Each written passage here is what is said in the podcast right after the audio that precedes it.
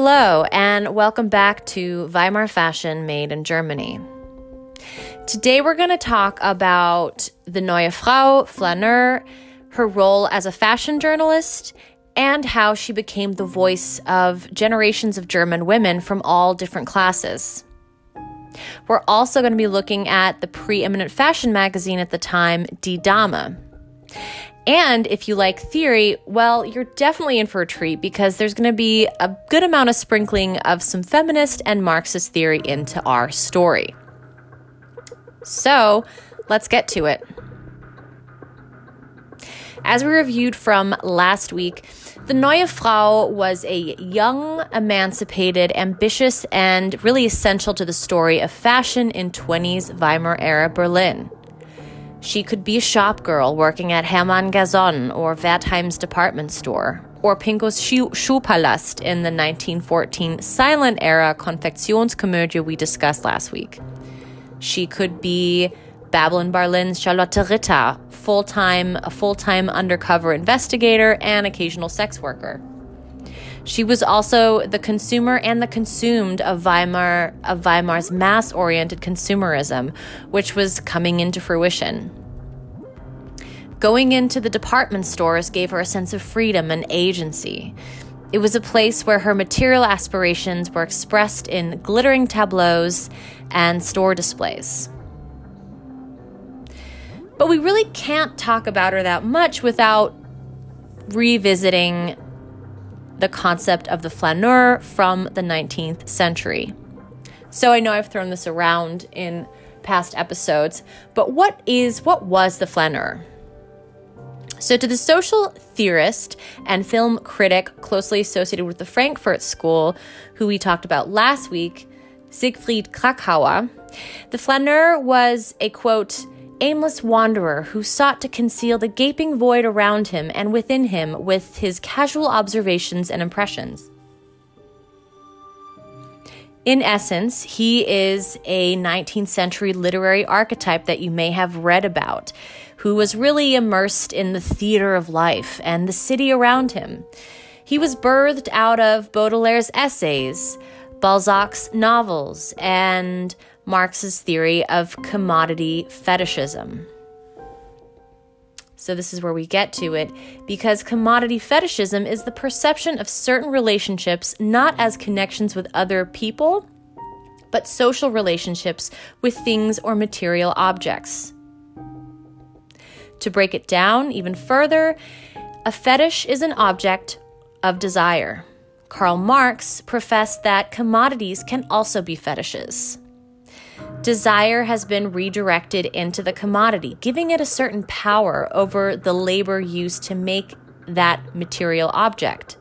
Now, I'm mentioning all of this because it is important to understand this con- this concept in the story of fashion because I think going to a department store and at the time 20s 20s Weimar era Berlin and seeing the fact that these apparel pieces, accessories, dresses, and what have you had an almost unparalleled power. And we're later going to see that and how commodity fetishism is linked to this concept. Now, the flaneur of the 19th century was about to wane and, and eventually die out in the 20th century. And in Janet Ward's Weimar Surfaces Urban Visual Culture in the 1920s, she recasts the flaneur completely by saying, now have a close listen, this is this is a bit heavy. Quote, to denote this shift, Benjamin quotes Victor Fournel's Haussmannization era remark on the degradation of the Parisian flaneur into the badaud the de individualized gawker or gaper, who wholly of the masses and who is by implication predicated on recasting the consumer from male to female. So the Haussmannization, all of that is not really essential right now. We're going to talk about that next week. But the fact that she recasts or the consumer has been recasted from male to female is critical to us and to today in this episode. Now, while there was much debate in feminist theory that a female version of the flaneur can't really exist because the subject of the male gaze and women would have had the leisure and wane, Anne Friedberg claims that the rise of the department store and the advance of cinema gave middle class women the opportunity, even if it's limited, to connect to consumerism and to roam the cities on their own. These department stores and movie theaters gave the female flaneur or flaneuse the quote, spatial and temporal mobility the imaginary flânerie, she calls it. And sorry, my, te- my French is terrible. Now, connecting this to literature of the time, if we look at a passage from Keun's Gilgi, One of Us, in which in this in this part of the story, Frau Kron is she's the mother of the protagonist Gilgi, and we see that this idea of the spatial mobility come to life, not physically, but we see this element of her being a part of this mass consumption, even if it's through the lens of a magazine. So, in the quote, she says, She immerses herself in the advertising supplement in search of consolation. Stock clearance sale, Ooding's shoes, our display windows say it all. Bush's carpets, final three days. High quality goods, Frau Kron reads. She's stocky and shapeless. The skin on her arms and breasts is honorably slack and tired. She's gray and unattractive and has no desire to be otherwise.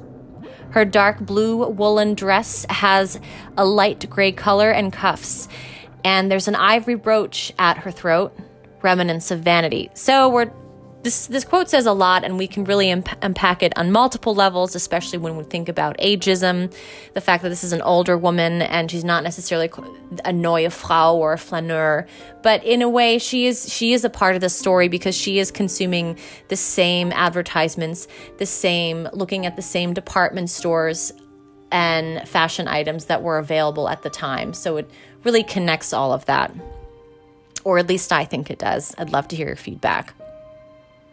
Now back to the flaneur and the flaneuse or neue Frau.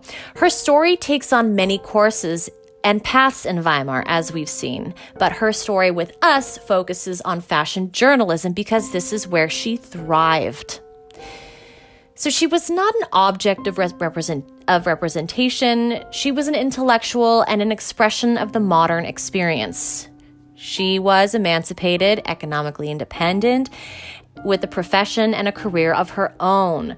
But she was also a female dandy, and in that sense, she really captivated the public's attention with her extravagant appearance. She, like the 19th century Parisian flaneur, roamed the city, its cafes, really being on the precipice of the latest fashions and their ephemerality. She was as much a part of the city as an observer of its tendencies. And in German culture of the 1920s, the flaneur was shorthand for the Berlin myth of representing the metropolis, cosmopolitan glamour, and cultural vitality. And it was places like Ullstein Verlag that helped give visibility to the flaneur, which can be seen through their roster of women fashion journalists. Ullstein Verlag was really an extraordinary testament to the creation and the distribution of women's fashion at the time. It was the largest publishing empire in Germany, owning 19 newspapers and magazines, which really began in the 1890s when they offered subscriptions at low monthly rates. In 1905, they started by buying a small periodical for housewives from the publisher Friedrich Schirmer called Der Blatt der Hausfrau. Shortly after that, Ullstein acquired Illustrierte Frauenzeitung, renamed Die Dame, in 1912. Its competitors were Elegante Welt from 1912 to 1962, Stil from 1920 to 1924, I believe, Die Deutsche Elite from 1924 to 1930, Die Neue Linie 1929 to 1933, and finally German Vogue from 1928 to 29. I'm going to have to fact check that date. But as you can see, they had a lot of competitors, and one of their biggest competitors was Ele- Elegante Welt, which was a little more high end and niche. But you can also tell by these dates that a lot of these magazines didn't run quickly, didn't run very long, and that that can be really accredited to the Aryanization of the German fashion industry and the Nazis coming to power. Since Die Dame was eventually Aryanized, they lived longer, their line their line lived longer however the publication just changed by the voice the brand and the feel naturally because it was it turned into something completely propagandistic now, D Dama was the answer to really capturing the attention, dreams, and realities of many low and lower and middle class German women. But it was read by all classes. Now, one smart way they captured this broad market was by publishing fashion patterns. And it was really savvy. In Hermann Ullstein's own words, he said that, quote, fashion designs for women who made their own clothes did more good for all concerned than boring advice on how to remove stains or clean carpets. Teaching people how to look chic without spending large sums of money had a great power of attraction. End quote. And to this point, there was even a popular slogan used in, in, in the cabaret that was, quote, in cabaret that was, quote, be thrifty, my honey. Ullstein patterns save money. Another democratizing aspect of Ullstein was unlike its politicized competitors and other magazines, it really treated all texts as saleable commodities and aggressively promoted modernity and really equalizing high with low culture. Ullstein was also a springboard for women writers and authors, some which included Nelly Sachs, Vicky Baum, and Irmgard Keun. It's also important to note that between 1919 and 1926, most of the fashion layouts and cover pages were all created by female designers and artists like Erika Mohr, Martha Sparkohl, and Steffi Nathan. Even the daughter of modernist architect Peter Behrens, Petra Fiedler, joined the staff in 1923. Vicky Baum, the author of Grand Hotel, which was made into an Academy Award winning movie in 1932 starring Greta Garbo and Joan Crawford, also worked at Die Dame. In her memoir, It Was All Quite Different, she shares a letter she wrote to a friend asking who was working at Ullstein asking if she could be hired as an apprentice. And at this time in her career, she'd already written written books and many other pieces. But the, here's what she said. Quote, my vague idea was that it could be it could not be too hard to become a fashion designer. Why not? Indeed, after all the things I had created out of those navy blue hand me downs. Somewhere I had read that fashion designers earn good money, but I would have gratefully accepted any kind of job in the buzzing Ullstein beehive. Among other assets, I mentioned that I could type at fair speed, though in my own hit and miss two finger method. On the downside, I confess, no shorthand, but I added that I would quickly I would gladly learn quickly if necessary. And in this quote, she continues in her memoir, she continues to talk about how she did get the position, and this is how she prepared. Quote I filled a large drawing pad with designs for all sorts of attire, from alluring negligees to, to street to house and afternoon dresses to elaborate evening gowns. I added patterns for embroideries and fabrics, sofa pillows, lampshades, and for good measure, some furniture sketches I had discussed with the owner of a large furniture plant. So this was for her in prep for her inter- for her interview. But it's interesting to note that while she is going into all this detail, designing specific occasion dresses from afternoon dresses to negligee to streetwear, not how we see it today, um, for middle class women of a good standing, there is this this concept that she is also part of this neue Frau or new woman who wouldn't necessarily have four different outfits a day if she was working in an office. This passage is a great account also of her experience as an upper middle class woman who had the agency and opportunity to endeavor in jobs like journalism. Now, aside from Vicky Baum, three uh, there's a couple other more pr- other prominent fashion journalists that we're going to talk about, or just just how they interacted with the magazine. You had the editor um, Johanna Thal, Ola Alsen, Elsa Herzog, and Helene Grund.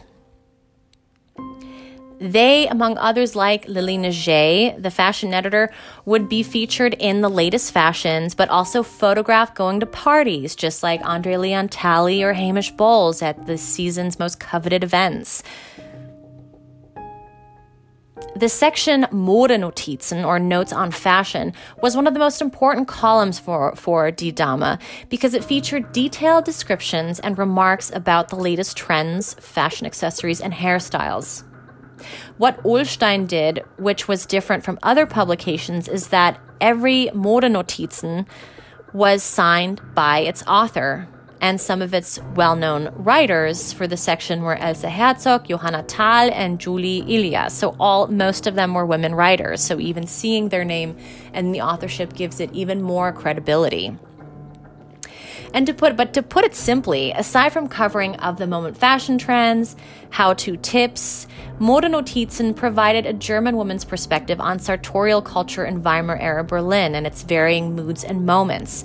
And while it did remark on certain trends and how to wear them, there was a certain element of practicality that was that was ingrained in German fashion culture and just in the culture and the sartorial ethos of how they operated. Because you you know they are talking to middle class lower middle class women but also just upper middle class women. And I think this balancing the sense of practicality with Parisian frivolity is a trend you can really trace back into the 20s all the way up into current day, present day German fashion journalism, I would surmise.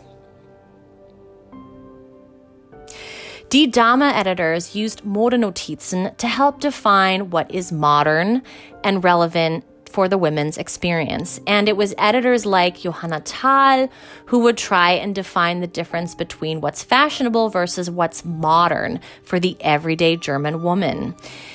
This is really fascinating.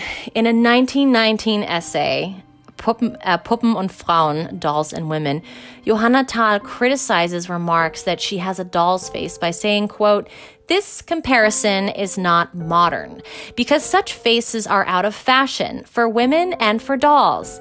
Today, we women have our individuality, which describes the spirit of the independent woman and has begun to influence her appearance as well. Fashion, in, in its many forms, supports this strive for individuality. Every woman can dress differently and still be in fashion, end quote. So that's a pretty radical, not radical, but pretty innovative quote if you're thinking about things in terms of the teens and 20s, which I think as a culture we tend to fossilize that era as being so far away when really these feminist concepts or what we now call feminist concepts, have been around f- for much longer. Another writer we need to talk about who really encapsulates the flaneur and the flaneur or flaneuse, sorry, my again my French pronunciation is terrible, was Helene Grund. Grund wrote for both Die Dame and Frankfurter Zeitung. She was known for her short prose that not only re- remarked upon, you know, of the moment trends, but society as a whole. She also reports on the growing number of women who designed, sewed, and exhibited their own collections. She was a foreign fashion co- correspondent for FZ for from 1926 to 1935. Grund was also in charge of mo- the monthly sup- supplement für die Frau monatliche Beilage für Mode und Gesellschaft, or For Women, a monthly supplement on fashion and society. When she came to the magazine, she already had a successful literary career prior to this. And one of some two of her popular essays, one Pariser Bilderbogen or Picture Book of Paris, and two Aufatmen in Paris, breathing in Paris were regarded as writing in the style of the flaneur. And after the war, her literary World War II, her literary career continued. She is also she's most known for writing the first German translation of Vladimir Nabokov's Lolita. Now, here is a passage from a 1928 uh, Für die Frau called Vorzeitiger Abschiedsgruß, Abschiedgruß, or an early goodbye. Here she's criticizing the often tedious and pointless labor that a lot of models had to go through in these medium sized average Parisian fashion houses by saying, quote, Twice a day for two hours, the mannequin puts on and takes off 30 or more dresses and all the attended all the attendant accessories belts, buttons, sashes, and ribbons. She's expected to keep her hairdo and her mood intact and to present every dress as unique. She turns around in the studio of the designer and endures all kinds of looks and criticisms as if she were a dead object or deaf and dumb. While talking to a customer, the boss might swing an arm around her hips and call her mon petit. The chief dressmaker might scold her as if she's a schoolchild, spotting with every single glance every defect, even an excess of powder or a smudged lipstick line, end quote. Helene Grund's 1930 essay, Premier der Wintermode, the premiere of winter fashions, Grund introduces the reader to one of the most coveted fashion shows. But aside from the presentation, what she's really commenting on are her colleagues or other fashion journalists. So let's let's let's visit this one. And mind you that this was written in 1930, so a lot of the a lot of this might seem a little tone deaf, or a lot of these quotes I've been mentioning seem tone, tone deaf and problematic. So, quote, while we laugh, while we laugh, the fat lady with the turquoise cape is too busy taking notes to be distracted. She represents one of the most important New York newspapers and has to write a column every day. Particularly beautiful is the Creole woman in woman in the white evening dress with her shining black head. She writes for a Hollywood for a Hollywood studio and is interested in online photogenic clothes, mostly tea gowns.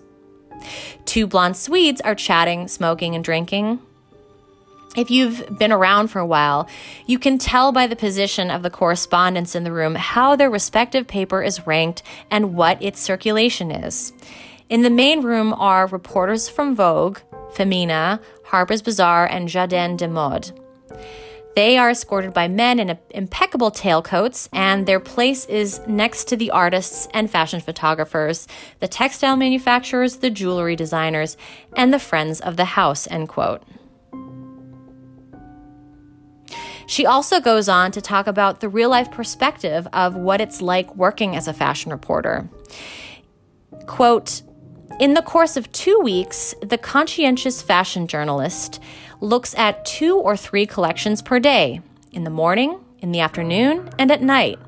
And that takes a total of 3,500 models. These numbers give you an idea of the sifting process that takes place before the slogans are coined and the big hits are determined for the future course of fashion. End quote. And I think this is a good quote to and good place to stop and really reflect on the sheer influence on of many female fashion journalists and what we would, what we would consider today as feminist undertones, and also the fact that pre-COVID times, not much has changed in terms of the the nonstop chaotic rhythm of fashion, except we've added more collections and there's fast fashion now but it's it's a good perspective to look at nonetheless. I'd also like you to challenge yourself into thinking about this a little bit more and looking looking at the systems or structures that were in place to really give these these women a sense of visibility, primarily Ullstein Verlag and their genius ideas of or ingenious concept of selling fashion patterns as well as a really democratic and practical way of selling dreams of fashion. Today, I'd like to thank my sources, primarily Mila Ganeva's, Women in Weimar Fashion, and Janet Ward's Weimar Surfaces, which I had mentioned earlier. On the next episode, we'll continue talking about mass consumerism, looking at visual merchandising as a fanciful tableau for shopping, and prominent Berlin department stores and designers of Weimar. Thank you so much for listening. Danke, and I will see you in two weeks. Auf Wiedersehen!